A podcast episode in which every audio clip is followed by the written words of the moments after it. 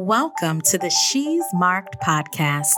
I'm Hannah, a singer, writer, speaker, podcaster, and certified biblical counselor.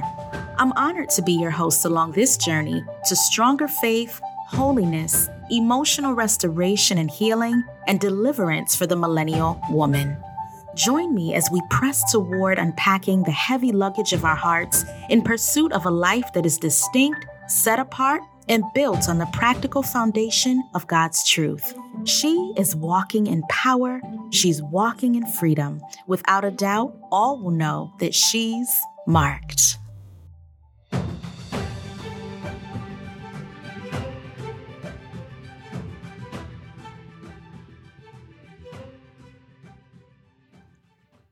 Dear listeners, glad to have you here with me today.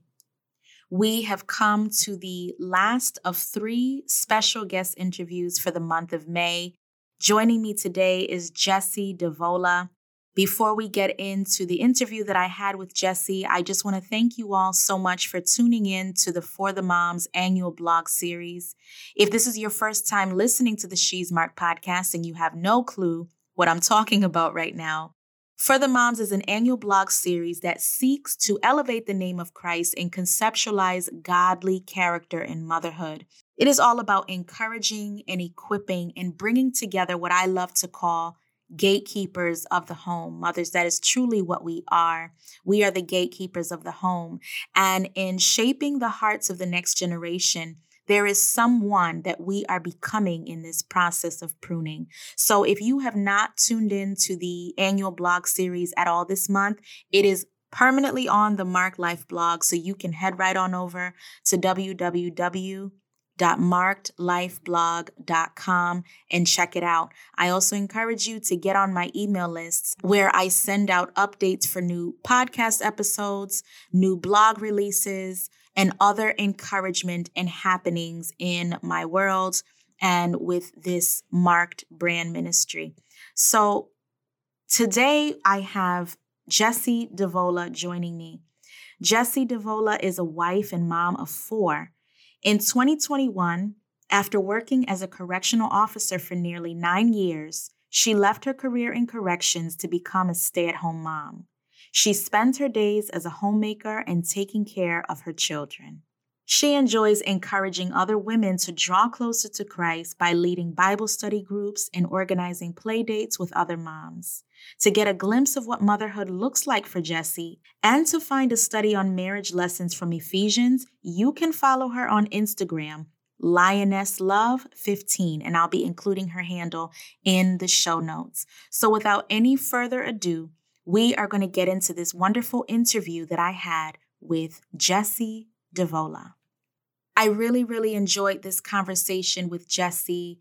While this month has had such a solid focus on motherhood, motherhood impacts so many different parts of our lives. It impacts all of our lives, really. It, it shapes and changes who we are, it, it shapes and impacts our trajectory. And one of the most critical and vital relationships that does in some way become impacted or influenced or, or affected even by our motherhood is our covenant relationships in marriage. I'm so grateful for Jessie's vulnerability and the, the really, really vital lessons that Jessie has been learning in this pruning process of marriage. We are going there today. We're talking about relationships, we're talking about wives in relation to our husbands, we're talking about submission, we're talking about lots of things. So take your time, brace yourself, and really get into this episode, digest it, replay it if you need to and stew deeply on what the Holy Spirit might be speaking to you about as you listen. Jessie demonstrates and reflects patient prayer, persistent prayer, and truly the unconditional love of Christ as she navigated some very deep waters with her husband. And her testimony also reminds us that God is faithful. He may be slow, but He is sure. And they that wait on the Lord shall renew their strength. They shall mount up with wings as eagles. They shall run and not grow weary. They shall walk and not faint. Jessie, how are you?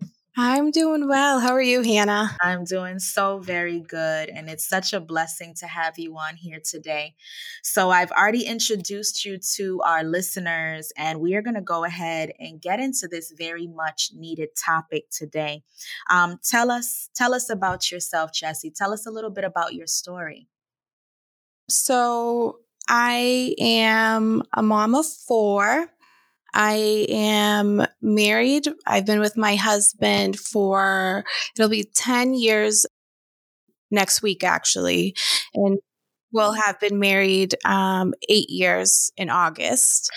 Okay. So, wait, when is your anniversary? What is the actual date? So the wedding anniversary is August 1st, okay. but we started dating in May 2 years prior to that of okay. 2013. Yeah. Okay, well happy early anniversary. Thank you. So I'm a stay at home mom to my kids. They're all under the, I have four under the age of seven. And prior to to being home with them, I worked for the Department of Corrections uh, for eight years, and it was when I resigned from my job that I came into a relationship um, with the Lord. I feel like He pulled me from from my job uh, to be home with with my children and take care of them. How has that experience been for you being home and kind of that change of pace? It's been an adjustment. It's definitely I've slowed down. I had to uh, slow down and and really just trust the Lord that I made the right decision because there are days when I just question, like, should I be at work? Should I be doing more? But he reminds me that that no, like the most important job that you have is being a mother. Yeah. And I think it's just, you know, you get stir crazy doing the same thing day in and day out. And so, you know, sometimes you just want to change. And I, it's harder, I think, in the winter months because you know, you can't get out as much. Yeah, uh, it can be mundane. Yes. But I'm just grateful to have this this opportunity to to be home like with them because I know that, you know, once they grow up, like I'm not going to have this again. Yeah. It's so amazing. I always hear from moms um, eh, of older children, they always say these are the best years of your life. Like the the messy house, the constant going, the the caring for your children. They say they grow up so fast. Uh, and these are truly the best years with them. So enjoy it because while it seems like it's going by slow, in hindsight, it's speeding by. It is. And so I know when you're in the thick of that, it's really hard to see it that way. Like, um, I I officially stopped working corporate in 2017. At that time I opened up my own nursery school and preschool. So I've technically been uh, home, if you will, for five or six years. But then once the pandemic hit, I started the whole homeschooling thing. And I totally relate to what you're saying, where, you know, some days it's like, okay, I'm doing the same thing over and over and over and over. But I've noticed, in addition to me serving my family, serving my children, there's such a work that the Lord is doing in me, even in terms of identity. So prior to this whole thing, I was in the corporate field and I got a lot of my identity through what I was was doing, my work, my career, yes. you know, success, if yep. you will, quote unquote success. Um, but the Lord, having stripped that away from me in a sense, He's showing me my identity through a completely new lens. And it has nothing to do with the externals. It has nothing to do with my achievements. Um, he's he's showing me my identity within my heart, that heart to serve, that gentleness, the fruit of the spirit, those types of things. So I can certainly understand what you were saying about it seeming like mundane some days. It's like, Lord, what is this? You know? Well, like, yeah, I tell my husband, even just like, I miss there's days where I miss adult conversations yes. because he's at work and I'm home with them. Yeah. And just to be able to just speak to another, you know, adult. But in a way, I just feel like this is also such um a blessing and an opportunity that the Lord has given me in the fact that I'm able to, in this maybe like quiet and the solitude, you know, because I find yeah. myself alone with the kids, I'm able to really just focus on God too and, and just spend more time in prayer. Yes. Spend time in the word. Um, and I, I think that if I was working full time, I would make excuses as to why I wouldn't, you know, give him as much time. I agree with you. I was I was just telling my mom that yesterday. Uh, we were at an event, um, an event for my oldest daughter, and so my mom and I were chatting, and I said, you know, ma, in this season, I've had a lot more time to be able to look at myself, look at my heart, spend time with God and cry out to Him, just even an intercession. And I believe that He's having me in this season of stillness, almost a season of nothingness, if you will. And yeah. it's really not nothing. My my plate is so full with the mommy things that I have to do. Yes. But this change of pace is really driving me into a different depth of intimacy with the Lord. And uh, it's something that I couldn't have had if I was working full time. And not that there's anything wrong with that, but there's a season for everything. Yes. Um, so this is definitely a season, a season for molding. Yes. For me, at least, I believe. So, so true. Now, tell me, um, what are some of the things that you're passionate about? Well, I know this might sound a little cliche with this being a Christian based podcast, but honestly, Jesus, Jesus and uh, my family. Mm. Like I just mentioned, being able in the season that I am right now, being able to just spend so much time with him, I feel like I'm a student. I look forward to waking up early before the kids are up and just spending time in prayer, spending time in the Bible. And I, am excited to, to learn like what, what he has to say, what his commands are, what his standards are for us as his holy people are, so that I can continue that process, the sanctification process. And I just wanted to continue to be filled yeah. like, with him. Um, and my family, of course, my kids, before I had my oldest, I had two miscarriages. And so I took that really, really hard. I like fell into depression. I was actually really upset with God at the time when people would say, well, you know, it's God allowed this to happen for a reason. I like, I was like, don't even mention his name. Like, well, you know, it's not fair. And so now that he has blessed me with four after, you know, I suffered those, went through those miscarriages, I just treasure them like so much. And for the first five years of, of being a mother, I feel like I wasn't doing a good job because I wasn't walking with the Lord. So I wasn't taking that responsibility seriously of stewarding my children well. And now that I, I do have a relationship with him, I, I just I take that seriously. Amen. Amen. You know, with with stewarding your children well, I, I think of a couple of things that you said with stewarding your children well, with the change of pace from the workforce to being a stay at home mom, and even how that happened. There's obviously what I believe is a lot of surrender yes. that has to take place. There has to be a surrendering in our mind, a surrendering in our heart, a surrendering in our will. Um, Talk to me about that journey. How in your journey have you come to the point of surrender? Well, I feel like I'm constantly surrendering and resurrendering again because I think sometimes we will pray, we will give God all of our worries, all of our anxieties, we'll place it on his lap. We're done praying, and then an hour later, you're worrying again, again. And, thinking, and, thinking, about yeah. that thing that you just handed over to him so when you start worrying again you take it you're taking it back from him mm. um so in different areas of my life i've had to to learn to just just let it go when i when i pray and i give it to him i just have to let it go and i feel like it started with my finances. It was like the first the first thing I had to learn to to let God control that because when I left my job now it was just one income, not two. So I was constantly worried like are we going to make, you know, are we going to make the mortgage? Are we going to be able to have enough, you know, for our groceries, d- different things, but he, he always, you know, he always provides. You just have to trust trust him. Um, and I think recently it's been with my relationship with my husband is where I've been learning to, or I've learned it, it took a while. It was a process to let go.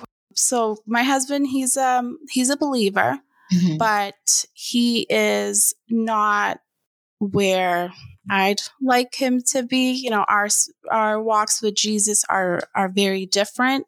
As I continue to seek the Lord and go after His heart, I started to be convicted of, of, of different things, and my husband wasn't convicted of the same things. Yeah. Um, I was, you know, because I wake up in the morning and the first thing I do was open up my Bible and he's not interested in reading the Bible or anything at all. He's just not a reader. So I found myself becoming uh, frustrated with my husband. And then, so right around the same time, I participated in a 30 day prayer challenge with some of the women from my church. And we were to journal our prayers for our marriage and our husband for 30 days. So at the start of it, of course, I was praying that I wanted the Lord to change all these things about my yeah. husband. Isn't that what we always do? Always. I mean, that's like human nature. Okay, Lord, this is the issues. Here it is right here. Yeah. And so through through that, uh, he just revealed so much to me.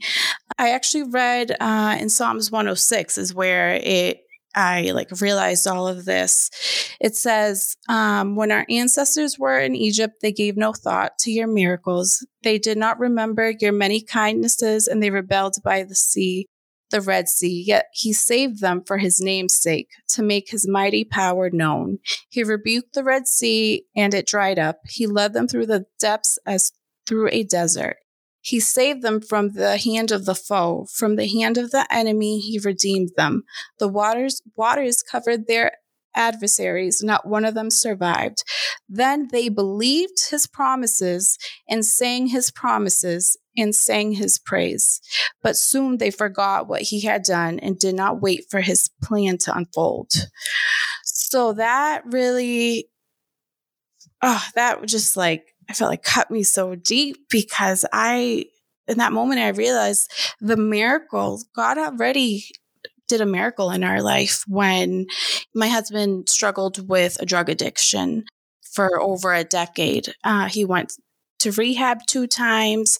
Uh, it was it was in the second time that he found the Lord, and it's been a year and a half that he's been in recovery. Amen. So that's that's the that was the miracle. The fact that um he pulled my husband out of that pit of destruction that he saved you know our marriage was saved because yeah. i was ready to divorce my husband so i just had to be thankful for what what he had already done yeah so when when I came to that realization, it was almost as if like a veil was lifted from my eyes. Yeah. And I just started to see my husband in a new light. And I was able to just be thankful for the little things instead of focusing on the negative or what he hasn't done.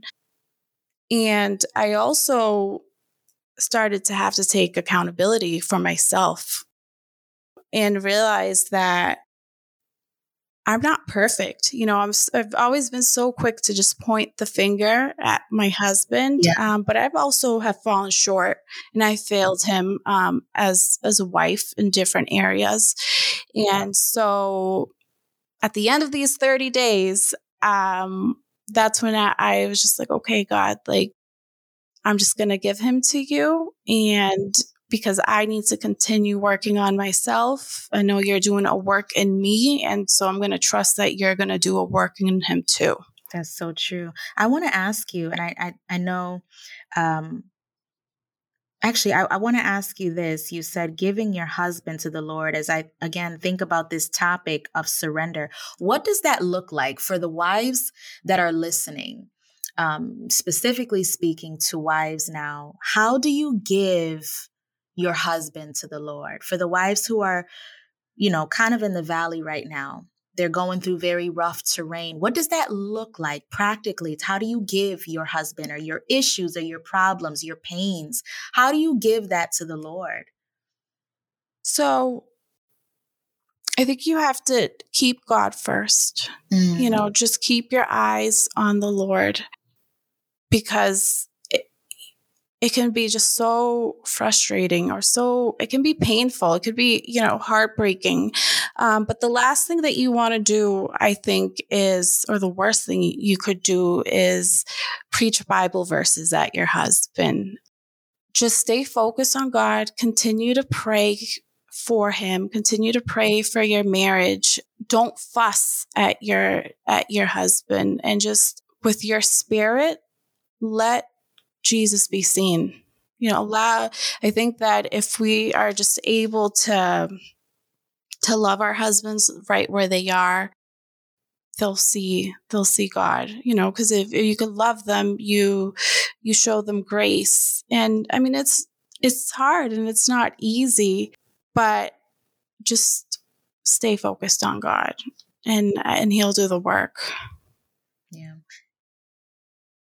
That makes me think of the topic of fear. And that's actually the next thing I wanted to ask you. I wanted to ask, what do we fear the most about surrendering to God? Like I, I think of, um, I think of you know what you just shared and it, it's so spot on but i can just hear some wives saying well if i if i you know if i don't nag if i don't complain if i don't gripe if i you know handle this with grace and gentleness yes. you know my husband's just gonna he's just going to continue the way he is. Like there's this fear that what what i think brings to ca- causes fear um is that you feel that by you surrendering to god yeah.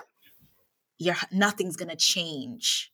You know the situation's going to stay the same or your husband's going to continue the way that he is. And it's just it's just going to be you here you know being so gentle and godly yes. and it, it can seem like you're going to lose you know you're going to lose. What do you think we fear the most about surrendering to God in terms of our marriage and, and in general? What do you think we fear the most in surrender? I think it's not having control. Yes. Because I like you just said if if we're not on top of them, yeah. you know, as telling them what to do or pointing out what they're doing wrong, then you think that you know you just you don't have control you don't have the power anymore. And that feels scary. It is. That feels scary. It is um but i think that once you come to that place where you just can trust the lord he's he'll take those fears away from you. You know when you can feel god's peace over you then you know there's nothing to fear yeah.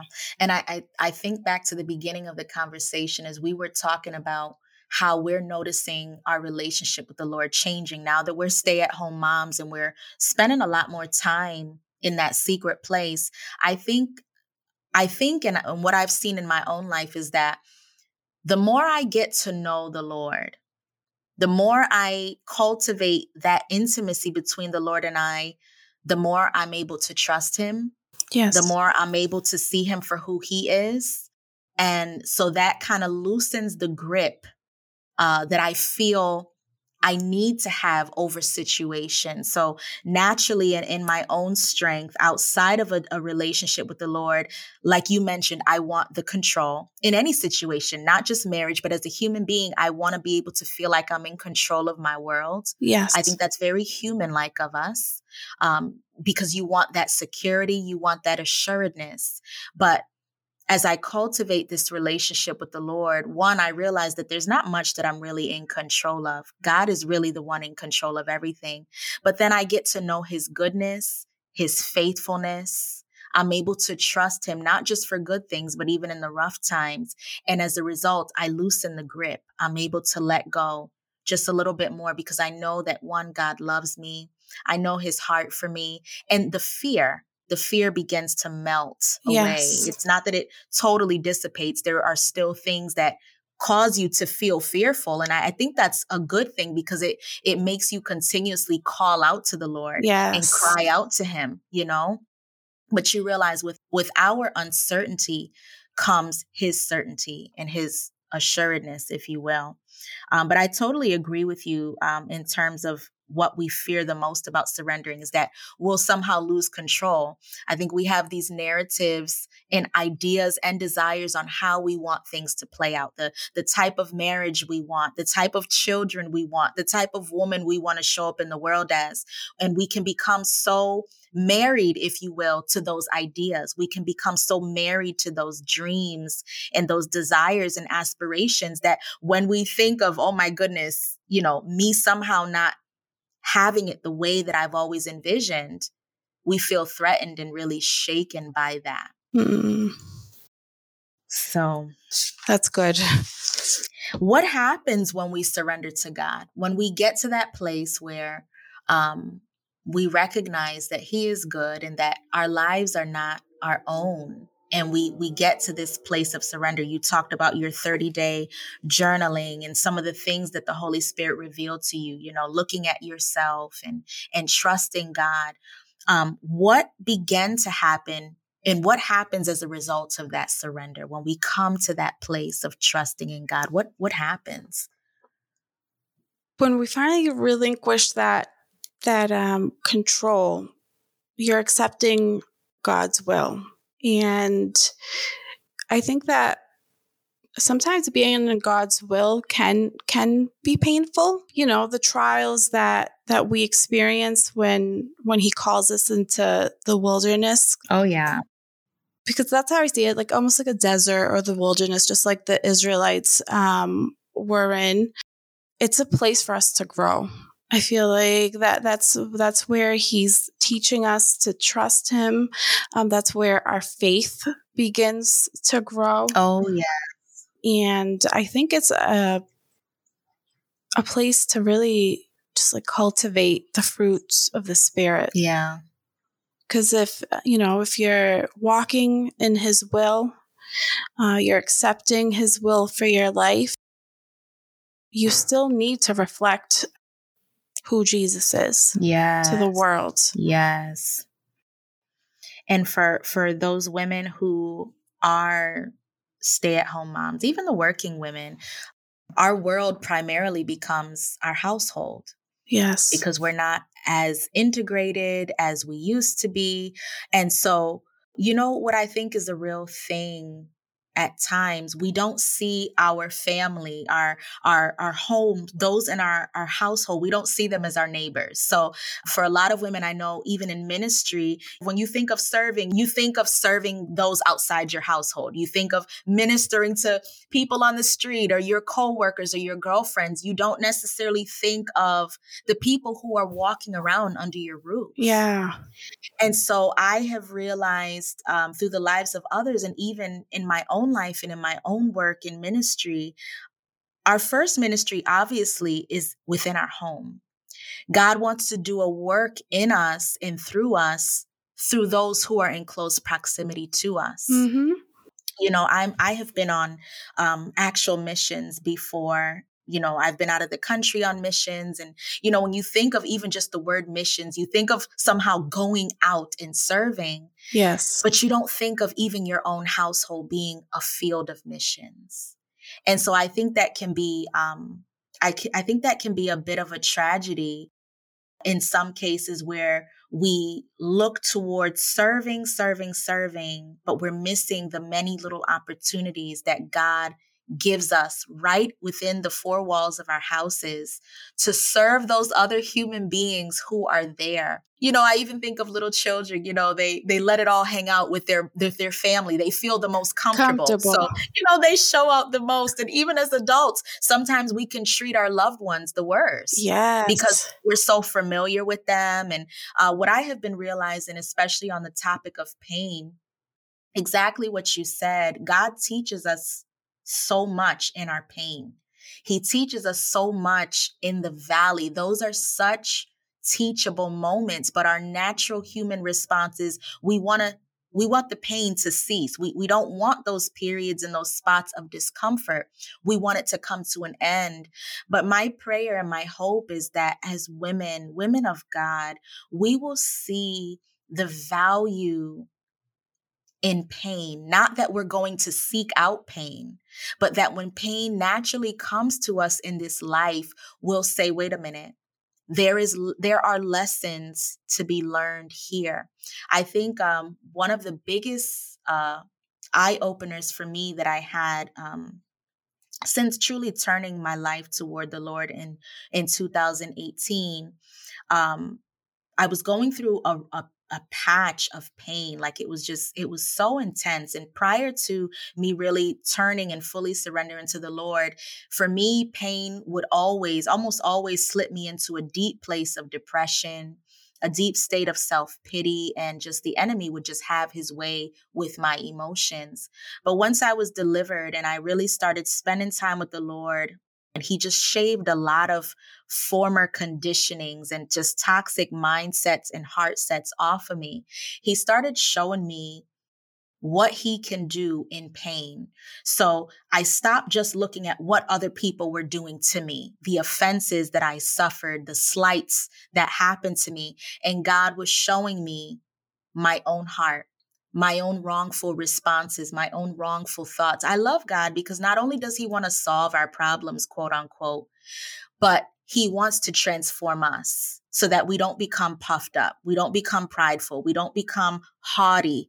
He has a way of not only dealing with our external issues, quote unquote, dealing with our enemies, dealing with those who are, you know, hurting us in some way, but he wants to soften our hearts in the process. Because pain, I, I have this quote that I wrote a couple years ago pain left unchecked will inevitably birth unrighteousness. Mm. And that's a hard thing to process, especially if you have been, if people have betrayed you, if they violated you repeatedly. Yes, those people need to be judged and dealt with, and God will take care of that. But if God only takes care of them, and he doesn't take care of and deal with you and what that pain could become if it's left unchecked. You'll be in the wrong as well. Yes. You know you you'll be kind of you know left untamed and just to your own. God wants to deal with us too. And there's a dealing that has to happen with us even in our pain. I think one of those dealings is learning forgiveness learning grace learning trust learning surrender um and and thinking about surrender when I think about surrender, a lot of times our surrender can be conditional. Well, God, I'll surrender to you if you give me the desires of my heart, if you answer my prayers, if you make this situation just comfortable and ideal. But that's not true surrender. No. I believe that true surrender is being willing to lay down our will regardless of the circumstance, regardless of the outcome. To me, that shows such an allegiance and a love and a surrenderedness to the Lord. Um, I'll say this and then I'll get on to the next question. I think of our Lord and Savior Jesus. I think of him as being a king in all his power, all his glory, all his authority. And he came down to earth, even to the point of death. I'm thinking, this is a king who was dead in a grave. He accepted death, beating and suffering, and all these things, something he didn't have to do. But again, he surrendered despite all that had to come with that surrender. Why? For the will of the Father, not his own. Yes. And he said that never, and he he pled with the Father. He said, if you would just take this cup from me. But he said, nevertheless, not my will, but thy will be done. And so for me, I believe that surrender um, is not a conditional thing. And surrender comes with even being willing to say, Lord, if if This is going to require great pain and suffering. Not my will, but your will be done. So I think about wives, for those wives who may be in very hard places, they um, may be in an unideal situation again we're, we're not def- certainly not talking about something where their lives are in danger or anything like that no. i'm just talking about you know the tiffs and the bumps that we naturally experience in the road um what i'm what i'm thinking of is teaching them or encouraging them on how to set their sights on the Lord's will being done as opposed to their own. So I would say, uh, what are some of the the lies that you believe the enemy uses to attack our marriages? So I think um, he uses the feminist movement to to deceive uh, women and wreak havoc. Feminism has done a lot of good. You know, it's it's helped with women's rights. It's um, shine a light on women who are victims of domestic violence. Yeah, yeah. But at the same time, um, modern feminism pushes the the idea that biblical marriage and submission to your husband is oppressive to to the woman. Mm. And us as as women of or daughters of the Lord, we we know that that's not true. We know that um, yeah. we were both man and woman, husband and wife. We were created equal in terms of our worth yeah. before the Lord, uh, but with different functions. And the husband, he was created um, to be the leader of the home. He was created to be the head of the wife. Um, and part of, of being a leader, his responsibility is to protect and provide.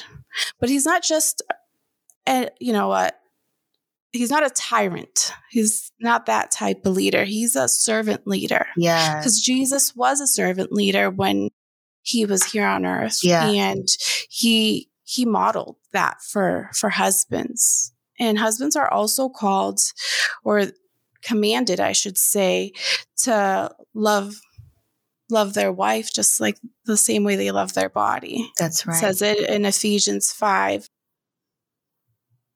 verse 25 it says that. Yeah. So if your husband is knows the lord and he's he's choosing to walk with the Lord, it's it's not it's not that type of relationship. It's not that type of structure. Um, so that's just one of the uh, lies that I comes to mind. You know, I I I, I certainly see that as well. Um, I agree with you. There are some some positives that I think has come from efforts toward women empowerment. But of course, um, the enemy will take anything and twist it and, and direct it in a, a wrongful, kind of a, a wrongful way. Um, and so I, I certainly see, you know, and I've, I've actually seen a ton of conversations, even like on social media, really heated debates on the topic of like submission and things like that. Um, and women, you know, saying what they will and will not submit to. Um, and so I would say, I would ask you this How do you encourage women regarding submitting to their husbands when their husbands may not be following the Lord? Or living up to God's word. You know, I've seen a lot of struggles and commentary from women saying, well, you know, if he's not leading me this way or that way, or if he's really living a life that's really wrong, um, how does how does the woman of God submit in that way? What are your thoughts on that? One of the ways that we submit is um, by by showing respect to our husbands. So even if they're not living up to to their role as the leader, mm-hmm. um, we should still show them respect because I, I think a man wants to be heard. That's a way to respect them. and even through our behavior. Actually, in um, First Peter chapter three, the it tells us how how we respect our husbands, and it's through our behavior. It's through our quiet spirit. So it doesn't give us a right because our husband is acting however they they want to it doesn't give us a, a right to turn around and speak to them in whatever manner we want it doesn't give us a right to feel like well i'm the head of the home. You know i have to be he- the head of the home because you know you're not doing a good job. Yeah. Yeah. One thing um, that a, a mentor told me a few years ago and it just the way it hit me so deeply uh, she said to me, she said, You're not it. So I, I can't remember the full context, but I, I was upset about something, and I was saying all the all the reasons why I couldn't and shouldn't do what I'm supposed to do because he's not doing what he's supposed to do. Yeah. And she said, "You're not doing it unto your husband; you're doing it unto the Lord." Mm. And I had to really sit with that, and I said, "My goodness, if I still did what I know is right, and I did what I should be doing Take my husband out of it. I'm not doing it necessarily in yieldedness to him because okay maybe again as we were just talking to this particular group of women maybe your husband is not living for Christ. Maybe he's doing some very just less than honorable things. You still have a requirement. You still have an expectation that the Lord has given you. You're not doing it unto your husband. If you find that your husband is is dishonorable He's living a dishonorable lifestyle. The things that you are doing, you are doing it unto the Lord. Yes. When she told me that, I I don't know, it just it hit me so differently. It reminded me of who my true husband is. It reminded me of who my true savior is. And that my husband has no effect or impact on my relationship with the Lord at the end of this life, when we stand before God, I'm going to be judged for what I did. It's not going to matter what anyone else did. Um, and I've applied that and I'm still working on applying that, not just toward my husband, but just in my human relationships. It can be so easy to feel that, well, if if they did this then i need to i need to do this back to them. And that's not the way of the cross. It's not the way of the kingdom. But i can understand that viewpoint because i used to live that way. And again yeah. it goes back to surrender. I wanted to be in control. Well you ain't you're not going to disrespect me and you're not going to talk to me this way. And i'm going to you know i'm going to fight for my rights. I think it's you know we have to assert ourselves in certain situations, even outside of marriage.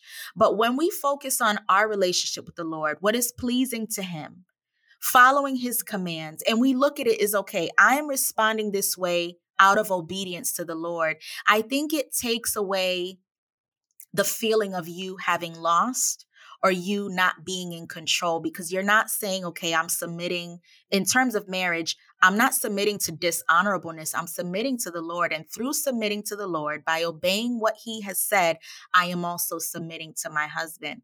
Another thing that I have um, realized, Jessie, is that as we obey God, we continue to set our sights on him and him alone we naturally take on the image of Christ. You mentioned that we take on the image of Christ. And sometimes you'll be surprised, wives, you'll be surprised that your husband is seeing this. You'll be surprised at the changes that it can make in his life and his heart. Yesterday, my mom was sharing um, a story with me. I can't remember the gentleman's name, but I guess he was like a major evangelist. I don't know if he's still living. But um, as he was getting up to speak in a sermon one day, he was acknowledging different ones. And then he turned and he acknowledged his wife. And he said, This woman right here, I'm paraphrasing, but he says, This woman right here I just have to honor her. She has been with me and stuck by me through so much of my mess. He said, I remember she was saved before I was. And she looked at me and she said to me, listen, I will, I will serve you. I will cook for you. I will love you, but don't ever get in the way or try to stop me from serving the Lord. And so he said, at first he agreed to it. But then there was something that was going on, and she wanted to go to this revival, and he just was in a really nasty funk, and he didn't want her to go because he saw just how much she was changing. And he kind of got jealous of that. So he told her, You better not leave this house and go. And she said, I already told you, I need to go to this. So what he did in his anger and his rebellion, he changed the locks on the door wow. while she was gone. He was so mad, like that she, you know, didn't listen to him. She didn't obey him, if you will. And so she came home. She had such a time at this revival, such a time in the spirit. She put her key in the door. It didn't work. She knocked the door for him to let her in. He ignored her, ended up falling asleep. He left her out there to try to punish her, if you will. And she said she had had such a time in the Lord. She said the Holy Spirit told her not to leave, to sit right there all night and wait for him. So she ended up falling asleep outside in front of the door. The next morning he wakes up, he forgets you know kind of what happened and he he leaves out the house he opens the door because i guess he's headed to work or wherever and as he opens the door she must have fallen asleep leaning on the door so she kind of fell in and then she woke up she stood up on her feet and you know what she said to him she said, Good morning, honey. She said, What can I make you for breakfast? Wow. She kissed him and said, What can I make you for breakfast? Now, Jessie, if that was me, that would not have gone that I way. I don't think so. not me either. Don't you change these locks? Are you crazy? I'm out of here, right? But the Lord had dealt with her and he said, Just be quiet. I will tend to your husband. Yes. But that gentle and quiet spirit, let me lead you. And you know, that incident right there changed her husband's heart more than any level of complaining and griping. That response, that that surrendered response. Yeah. Her trusting God that Lord, by me not trying to take care of this situation my way, I'm going to trust you to tend to my husband and convict him the way that he should have been convicted because what he did was wrong. It was beyond wrong.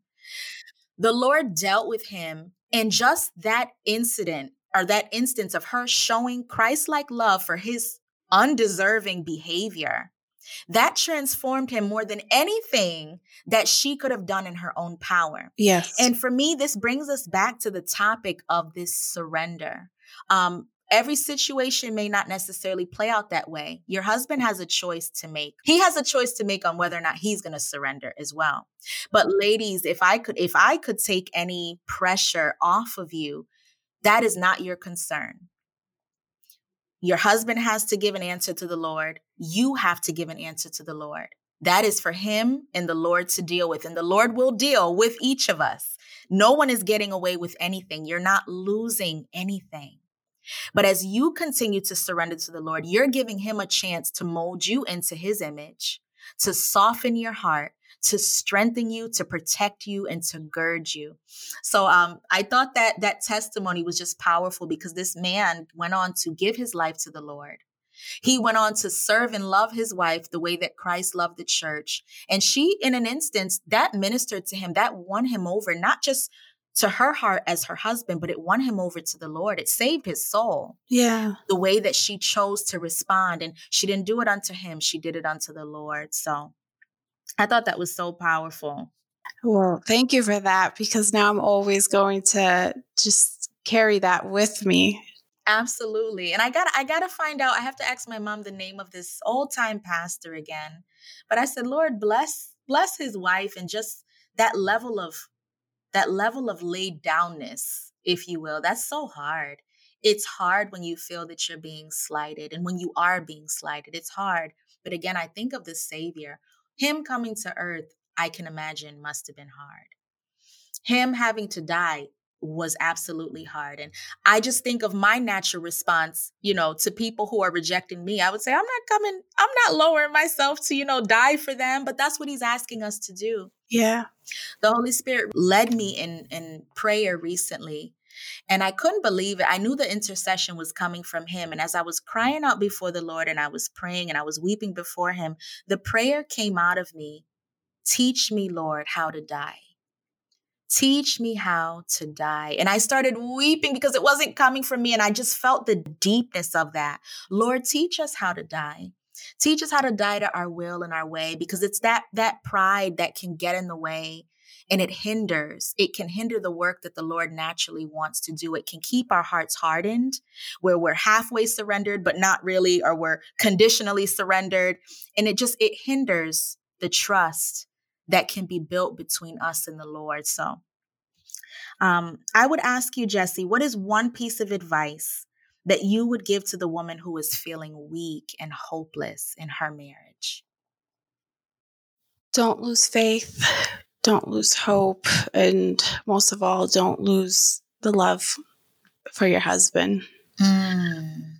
You know, all the years that my husband was struggling with his drug addiction,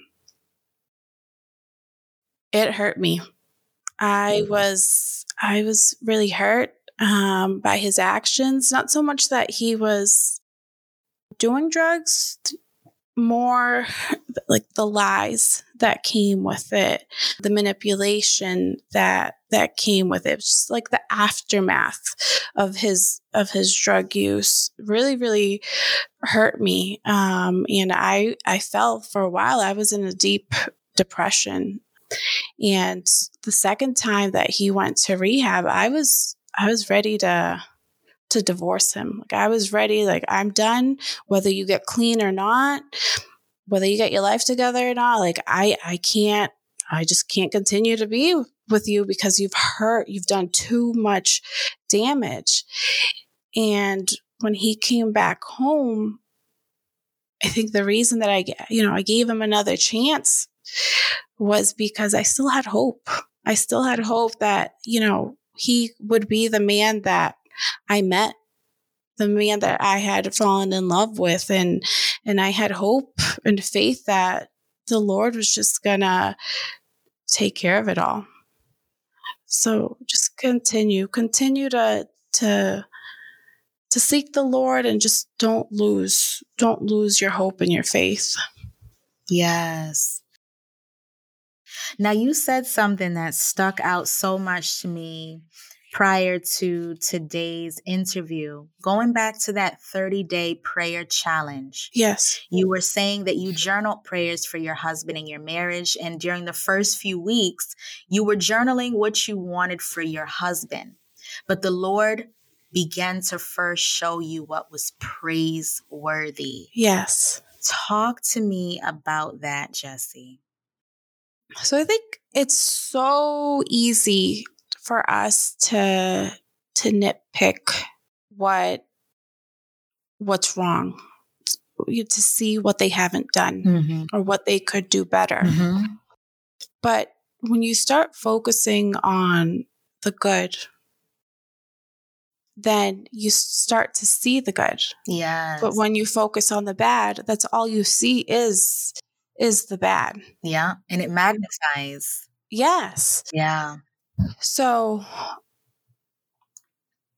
just having um like a thankful spirit. Yeah. Is is what the Lord really showed me that I, I had to to not just with the Lord, being thankful with the Lord, but specifically with my husband. Because one of the things that my husband would say to me when we would you know, get into a disagreement or I would start to nag about something is he would say, I can never do anything right. No matter mm-hmm. what I do, it's never good enough for you. You know, and I felt like in the moment I did it, but looking back now, it's like, wow, it's like I was really beating him down. Not physically, but with my, you know, with my words, I was really beating him down because I had nothing good or nothing nice to to say to him. Yeah. You know, so just and showing him and telling him that you know, thank you. I noticed that you did this and just expressing that you love them because I feel like that's something that I've struggled with is just really telling him that I love him and being and, and being kind to him um, just because I was hurt, so I was I was hardened. Just my heart was hardened, and so so and I, and it makes him feel good. You know, he him hearing these words of of affirmation, um, I, I think also helps to just like lift lift his spirit. Yeah. Thank you so much for sharing that. You know, I think in terms of men, and this will have to be a topic for another day, but men and women, humans, period. But we're talking today to husbands and wives, well, to wives regarding their marriages with their husbands. Men struggle with and suffer through a lot more than they lead us to believe. And a lot of times when you see certain behaviors manifesting in your husband, certain un, certain dishonorable behaviors, that's that's the symptom of something else that's going on. Yeah. Another thing that can happen is we serve the Lord, ladies, and as we um as we grow in our walks with the Lord, He begins to not only uh, soften and transform our hearts in terms of making us more willing to forgive and l- more long suffering, but He gives us His eyes. He gives us our His eyes to see other people the way that He sees them. And so one way that I have saw that happen in my life from time to time is that when someone, whether it's my husband or someone will do something that in the natural, it's angering, it's frustrating, it's hurtful. I don't just see that thing that then makes me feel angry in response. I see the person's brokenness. I see their struggle. And so I pray that the Lord, ladies, gives you his eyes for your circumstance. And it's not to justify wrong and say that wrong is right. It's not to justify your husband's behavior, his wrongful ways. That is sin. Sin is sin. But the Lord will begin to show you through the lens of compassion. And that doesn't necessarily mean feeling bad for somebody, but He'll give you godly, supernatural compassion to be able to see the brokenness of yourself, the brokenness of your spouse, and that will be the place that you respond to them from. It just, I can't even really put it into words. Like, have you experienced that, Jessie? Do you know? Do you get what I'm saying? Uh, no, I completely understand. And it actually, it was with my mom, not my husband. With my mom, you know, growing up, she did a lot of things. She made a lot of mistakes that I felt that, you know, she could have been done better. And so growing up, I always had like this resentment towards her. I couldn't let let go of the mistakes that that she made. And you know here i am i'm an adult i'm 32 years old and i'm still mad at my mom. Well not now but like i, I was still like so upset with her. And a woman uh, from church actually she said to me you have to remember that your mom had a past before you came along. Those experiences those traumas that that she may may have experienced growing up before she started you know to have children that has molded like her and and her personality and the decisions that you know she may have made whether they were right or wrong. So her telling me that i'm like oh okay so it's it's about like under being understanding yeah like you said, it doesn't make it right. It doesn't make right. their actions right, but just understanding where, why they're behaving the way or why they're saying what they're saying.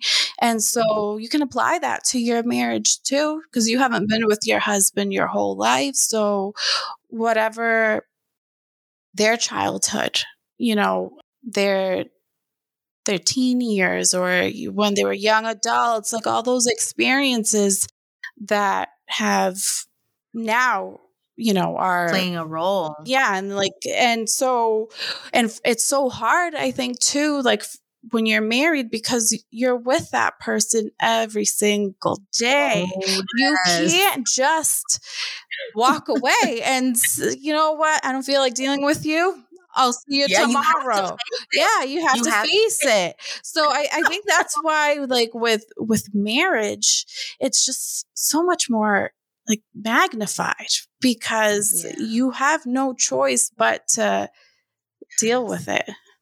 Listen, Jessie, marriage is a mirror. It is a mirror. And let me tell you, I feel like this space of marriage, if there's any area that is going to refine you, is going to be in your marriage. It is. Because you have to stay, you have to you have to sort things out, you have to address things. You have to be willing to be in a when you're in a relationship with someone you're you're you're looking at a mirror. So those things that you would let slip under the radar, oh no, they're gonna, especially us as wives, we're gonna bring something to your attention. Yeah. You know, when our husbands bring things to our attention, it's a constant redemptive work. It's learning how to love the unlovable. It's learning how to love people in their worst state. But hello, look what our Father does for us. Yeah. He loves us in our sin. He loves us in our rebellion. He loves us in our hardness. And then we get into this covenant, the very first covenant that he established. And now we have to learn. We have to go through this training, and it can grind you down to a pulp to love the unlovable. Listen, the very people that crucified Christ, he loved them. He said, Father, forgive them. They don't even know what they're doing. He looked at them through a lens of compassion. Yes. And he asked for forgiveness on their behalf. I know that um, the Lord has been working with me in that regard, looking at my husband through the lens of compassion and getting me to such a place of devotedness to God's plan that I can pray for my husband, even if he's done something hurtful to me. That's not easy. The Lord Jesus told us, you know, He said, pray for your enemies, pray for those who have hurt you. Those are the hard things to do, but those are the things that stretch you into such depths of maturity. And when we look at the overall goal, God is not looking for us to have, okay, I, I, want you, my my humans, my creation, my goal for you is just happiness in life. It's comfort in life. God is so much deeper than that. He wants to grow us. I can't even put it into words. He wants to prepare us for eternity. He wants to groom us into warrior brides. And in order to go through that type of training, you have to be willing to go through the grueling valleys. The valley can be grueling. I don't want to minimize this in any way. Yes. But as I think as we continue to take our sights off of our husbands and even just off of our circumstances, not to the place where we kind of act like they don't exist and we go into like this weird, false, super saintly way of being. No, we acknowledge those things, but we Yeah. as as the fire increases around us, our gaze focuses even harder on the Lord. Your will, Lord. You're going to carry me through. You're holding me. And in all of that, you want to shape me. You're building me into a warrior bride. You're putting me through the tests and the fires to refine me in such a perfect, pure way will come out as pure gold. So, uh, Jessie, thank you so much for all of the wisdom that you shared. Any other thoughts as we get ready to conclude? Just continue, continue walking with the Lord. And like you just said, like just keep your gaze on God. It's it's hard, but it's it's it is no it's not a mistake. Like God knew what he was doing when he made marriage, the covenant of marriage, a reflection of Jesus's relationship with the church. And so there's a purpose. There's there, there's a reason for for the trials that that we're going through, um, the hardships that that you go through in in your marriage. But it's it's all to to purify you, to sanctify you, to develop the the fruits of the spirits, and and it's all for His glory ultimately. Amen. Amen. Thank you so much, Jessie. Well, thank you. before before I let you go, um, I just want to do something that's fun, kind of a change of pace here with some lightning round questions. So I'm going to ask you a few questions, and I just want to hear your responses to them. So are you Okay. ready? Yes. okay. So uh, let's see. What is something that you could eat for a week straight? rice, rice and beans. Rice. Okay. All right. 100 days in Antarctica or 100 days on the moon? Oh. Antarctica? The moon's unknown. The moon's unknown.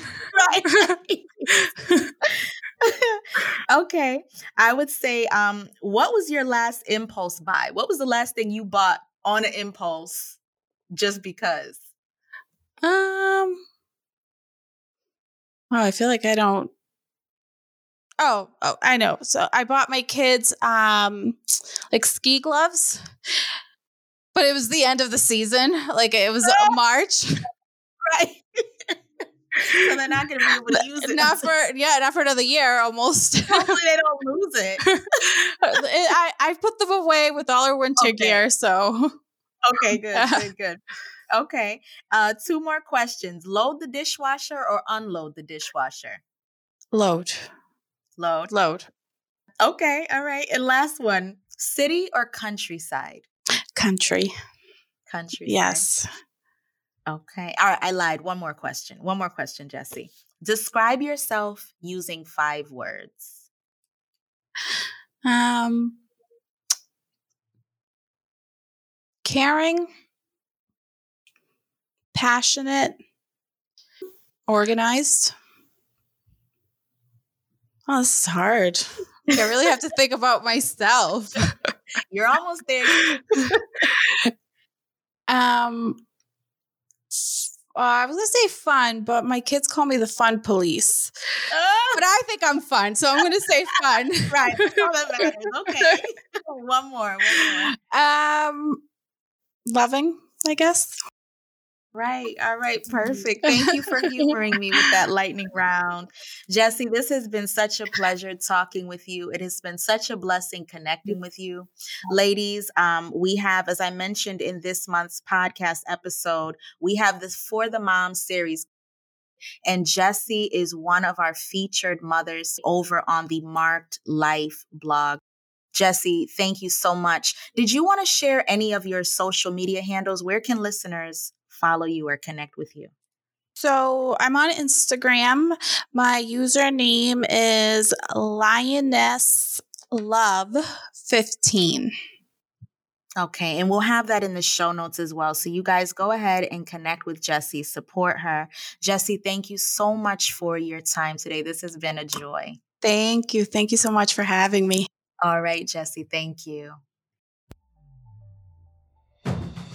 That's it for today, but the journey continues.